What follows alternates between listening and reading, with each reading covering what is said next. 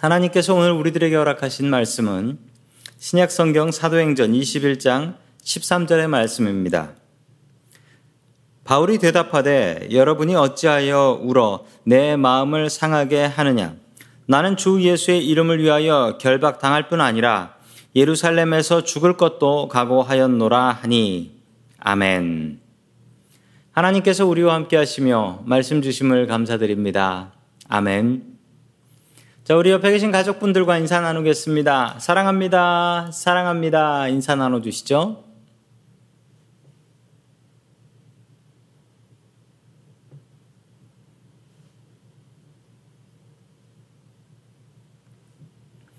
네, 감사합니다. 프랑스에 가면 에펠탑이 있죠. 에펠탑이 지어질 때 참 많은 사람들이 반대를 했다고 합니다. 지금은 보면 예뻐 보이지만 상상해 보시면은 그 타워를 만드는데 탑을 만드는데 그냥 아무것도 없이 쇳덩어리로 만드는 거잖아요. 그래서 반대했던 사람 중에 프랑스의 유명한 소설가였던 이 모파상이라는 분이 있습니다. 이분은 절대 파리에 에펠탑을 세우면 안 된다라고 반대했던 분이었죠. 에펠탑이 세워지고 사람들의 생각과는 달리 꽤 멋 진 탑이 나왔기 때문에 관광 명소가 되었습니다. 어느 날 모파상도 에펠탑에 있는 레스토랑에서 밥을 먹고 있었습니다.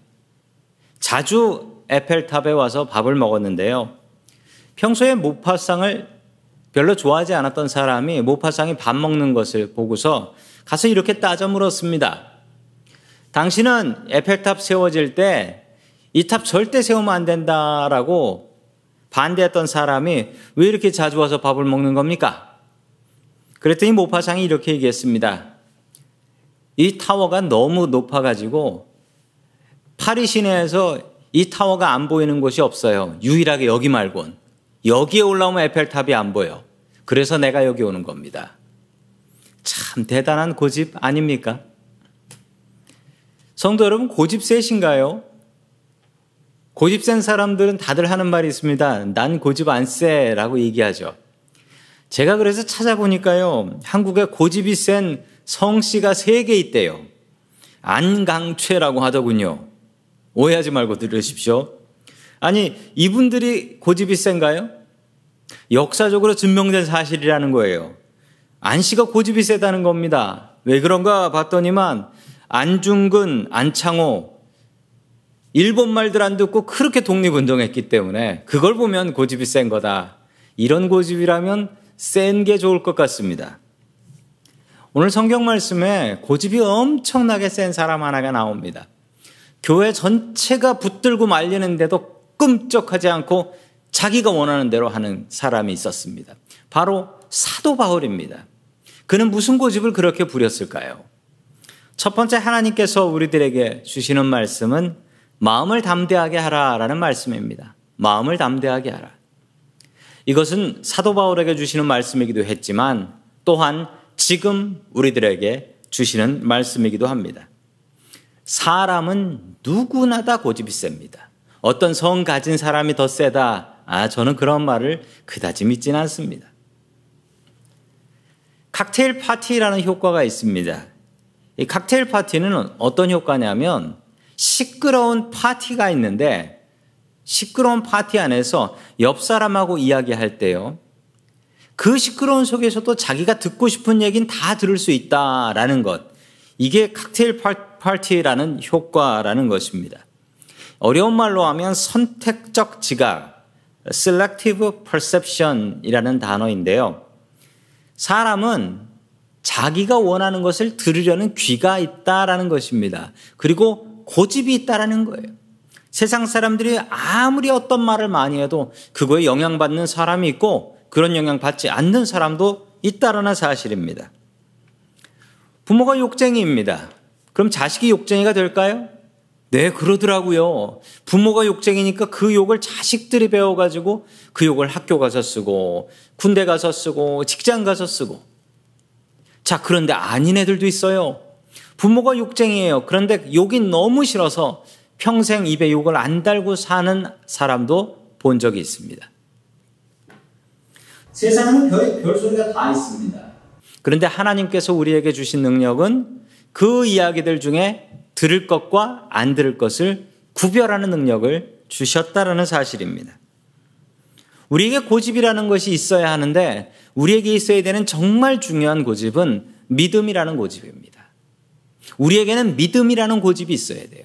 이 믿음에 대해서는 다른 사람의 의견을 들으면 안 돼요. 믿음에 대해서는 내가 말씀 보고 내가 선택하는 거예요. 바울은 이 믿음이라는 고백이 있었, 고집이 있었습니다.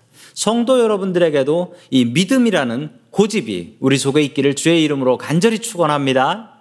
아멘. 3차 전도 여행을 마친 바울은 지금 예루살렘을 향해서 가고 있습니다. 하나님께서는 바울에게 이 여행이 마지막이 될 것이며 예루살렘에 가면 붙잡혀서 다시는 풀려나지 못할 것이고 그렇게 죽게 될 것이다 라는 것을 이미 바울에게 알려주셨습니다. 그런데 하나님께서는 이 사실을 바울에게만 알려주신 것이 아니고요. 예수님의 제자들에게도 바울이 더 이상은 활동하지 못하고 이제 붙잡혀 죽게 된다라는 사실을 알려주셨습니다. 자, 우리 사도행전 21장 4절의 말씀을 같이 보겠습니다. 시작. 우리는 두로에서 제자들을 찾아서 만나고 거기서 이래를 머물렀다. 그런데 그들은 성령의 지시를 받아서 바울에게 예루살렘에 올라가지 말라고 간곡히 말하였다. 아멘. 두로라는 곳이 어디냐면 지금의 그 레바논이라는 나라입니다. 그리고 이 두로라는 작은 나라는 정확한 위치가 이 얼마 전에 그 비료 폭발 사고가 났던 베이루트, 베이루트 아시죠? 레바논의 수도인데요. 이 베이루트에서 남쪽으로 좀 내려오면 있는 해안에 있는 도시입니다. 그때는 이 두로가 작은 나라였고요. 이곳에 있었던 제자들은 바울이 예루살렘에 가면 붙잡혀서 더 이상 나오지 못하고 죽게 될 것이다 라는 것을 알고 바울을 말리러 갔습니다. 자, 그런데 오늘 말씀을 보면 제자들이 누구의 명령을 받고 나가서 바울을 말렸냐면 성령의 지시를 받아서라고 성경에 나옵니다. 성령의 지시를 받아서 바울을 말리러 간 거예요. 근데 바울은 들으려고 하지 않아요. 고집이 대단합니다. 안 들어요. 그런데 오해하지 마십시오. 성령님께서 지시하신 것은 어떤 부분이냐면 제자들에게 바울이 이제 마지막이다. 예루살렘에 가면 붙잡혀서 순교하고 죽게 된다. 라는 것을 알려주신 것입니다. 그러니 너희들은 가서 바울을 위로하고 만나고 격려하고 기도해 주라. 이 마음으로 알려주신 거예요. 가서 못 가게 말리라고 알려주신 것이 아니었다는 사실입니다. 사도행전 21장 5절의 말씀 같이 봅니다. 시작. 그러나 머물 날이 다 찼을 때에 우리는 그곳을 떠나 여행길에 올랐다. 모든 제자가 그의 아내와 아이들과 함께 우리를 성 밖에까지 배웅하였다. 바닷가에서 우리는 무릎을 꿇고 기도하고 아멘. 제자들은 바울의 고집을 꺾을 수 없었습니다. 마지막 배를 타고 가이사라로 바울이 가는 그날 예수님의 제자들과 그리고 아내와 그리고 아이들까지 제자들 모든 가족들이 다 모인 거예요.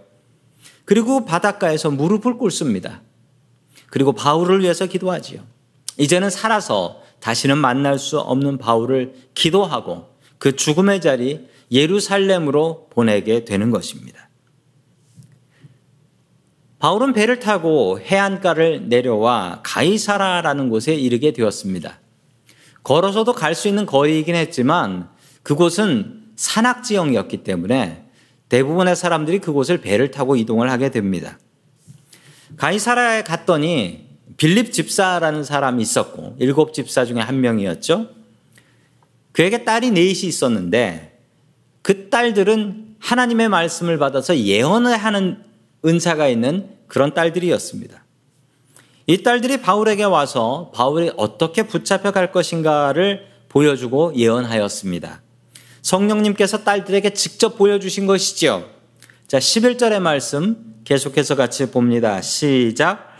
우리에게 와서 바울의 허리띠를 가져다가 자기 손과 발을 묶고서 말하였다. 유대 사람이 예루살렘에서 이 허리띠 임자를 이와 같이 묶어서 이방 사람의 손에 넘겨줄 것이라고 성령이 말씀하십니다. 아멘. 성령님께서 알려주셨으니 그곳에 모인 사람들이 모두 바울을 말리려고 합니다. 갈수록 이 예언이 커집니다. 처음엔 성령의 지시에서 제자들이 왔고요.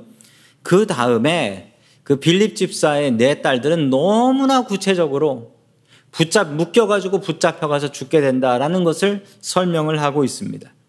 그러나 바울은 그들의 이야기를 듣지 않습니다.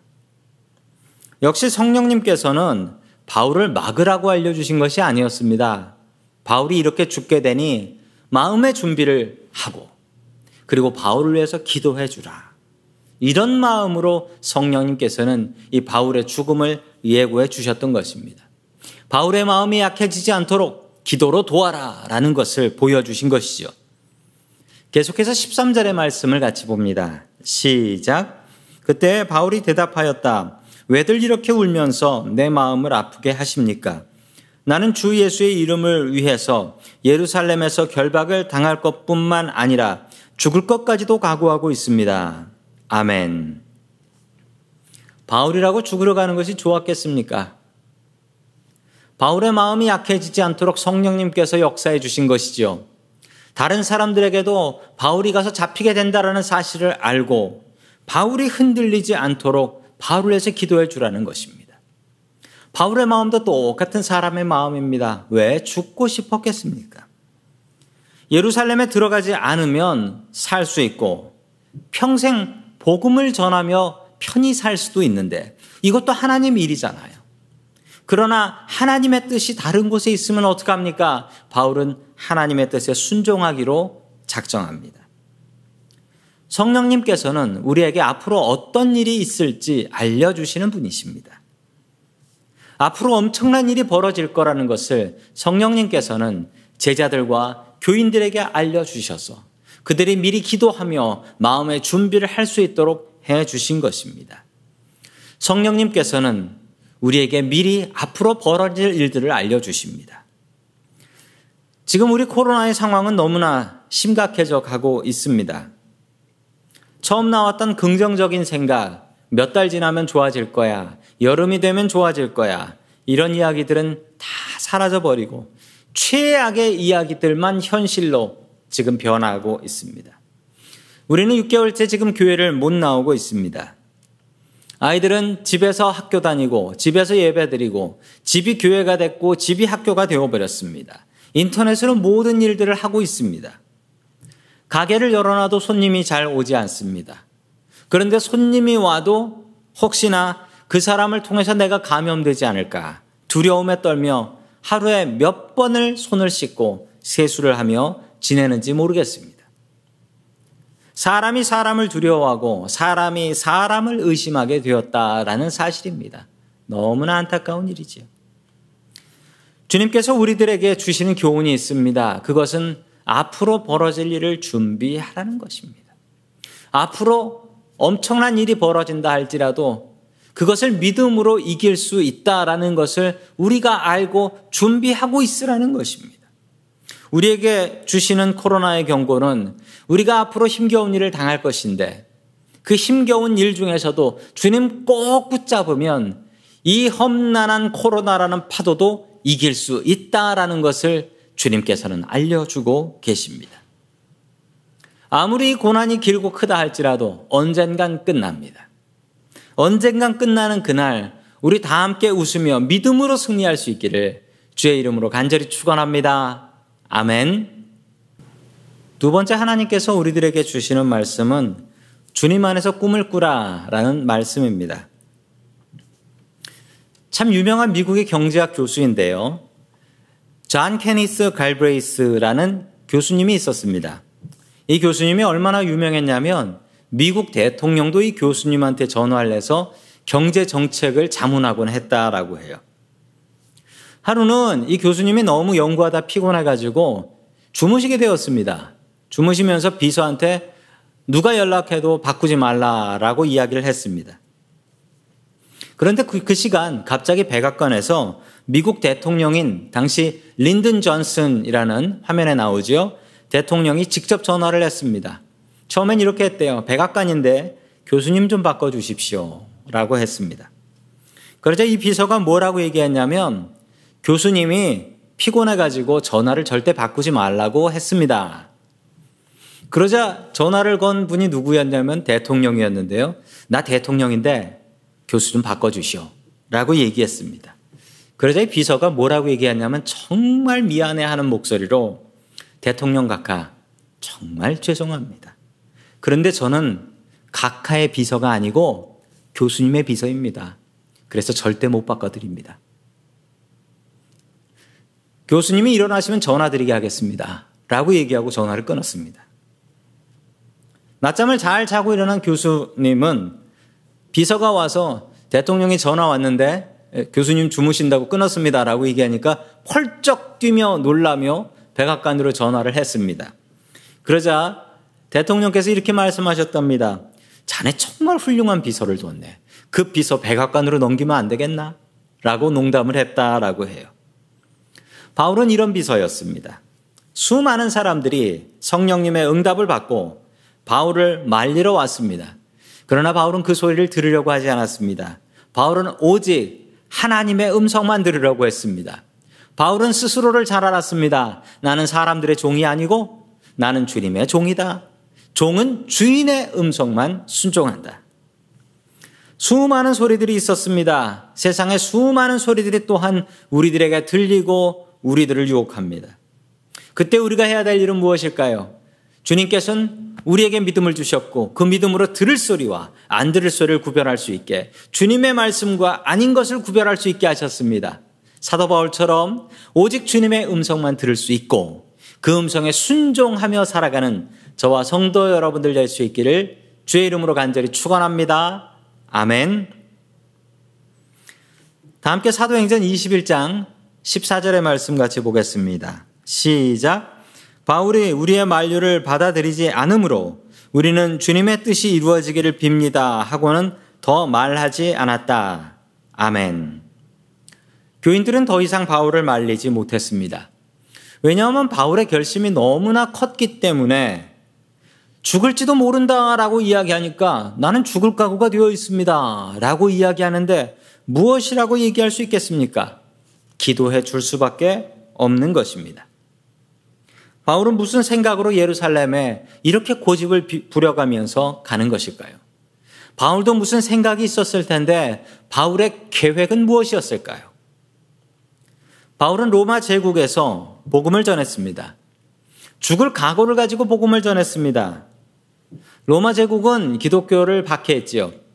교회 다니는 사람이라면 잡아들이고 그리고 예배를 드리는 것은 어떤 형태의 예배라도 허락하지 않았습니다. 그래서 로마 시내에 있었던 교인들은 카타콤이라는 지하 공동묘지에 가서 그곳에서 예배 드렸던 것이죠. 기독교인이라는 것이 밝혀지게 되면 그들은 체포되고 감옥에 가고 원형 경기장에서 오락거리로 내던져져서 사자와 그리고 검투사에 의해서 죽임을 당했던 것입니다. 바울은 고민을 했습니다.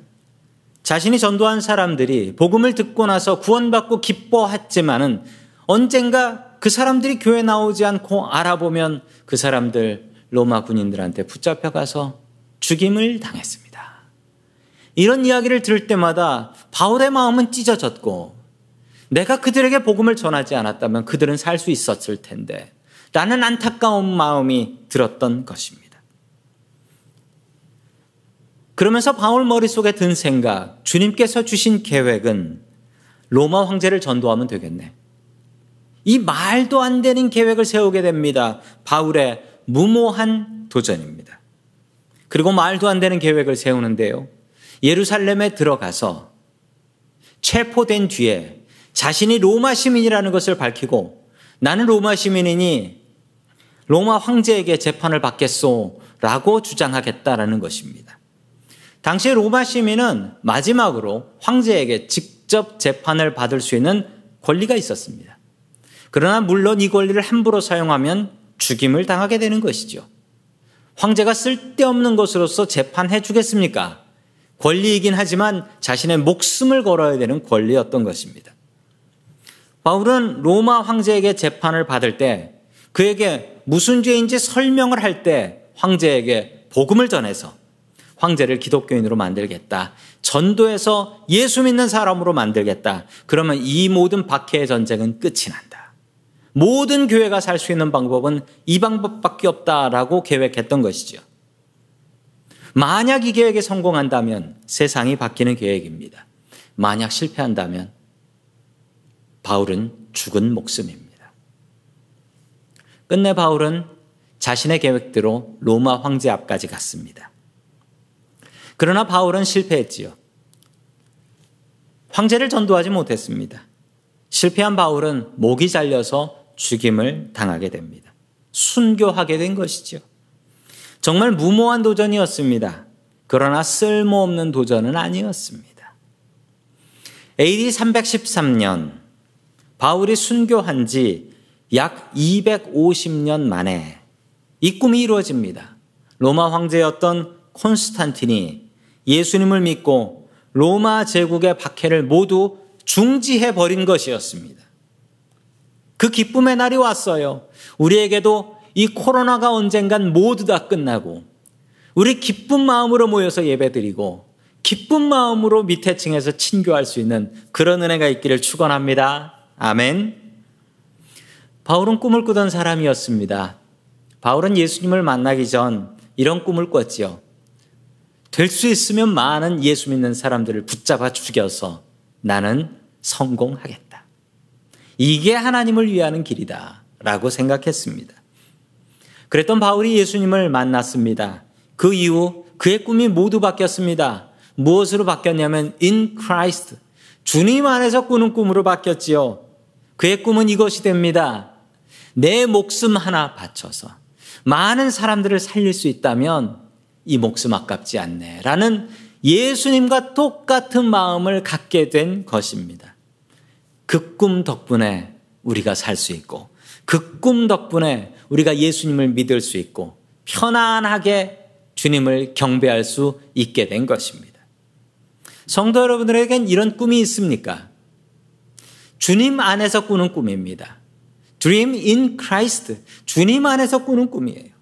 내가 목숨 걸고 도전할 만한 이 꿈이 여러분들에게는 있습니까? 코로나 때문에 너무 어려운 시절입니다. 이게 언제 어떻게 끝날지 알 수가 없습니다. 이렇게 어려울 때 우리가 해야 될 일이 있습니다. 우리가 이렇게 어려울 때 해야 될 일은 주님 안에서 꿈을 꾸는 것입니다. 현실이 좋으면요. 지금 비즈니스가 너무 잘 되고 너무 행복하면 그 현실을 누리시면 됩니다. 그러나 내 삶이 너무 힘겹고 괴롭고 눈앞이 보이지 않을 때 우리가 해야 될 일은 꿈을 꾸는 것입니다. 바울은 너무나 절망적인 상황 속에서 꿈을 꿨습니다. 이 세상을 변화시키는 유일한 방법은 로마 황제를 전도하는 것 뿐이다. 대단하고 무모한 꿈이었습니다. 그렇지만 그 꿈 덕분에 우리가 지금 예수님 믿고 있는 것입니다. 성도 여러분, 지금은 꿈을 꿔야 될 때입니다. 현실이 너무 괴로우니까요. 주님 안에서 꿈을 꾸십시오.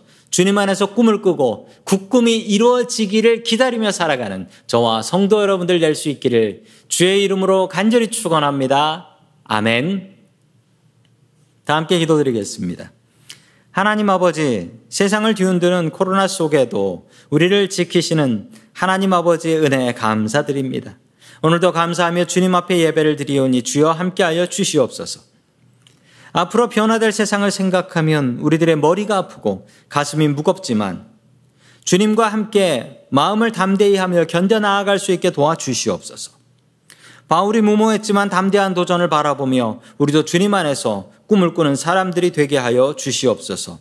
지금의 현실이 힘겹고 괴로울수록 주님 안에서 더욱더 꿈을 꾸게 하여 주옵소서. 험한 세상 중에 우리에게 큰 꿈을 주시는 예수님의 이름으로 기도드립니다. 아멘.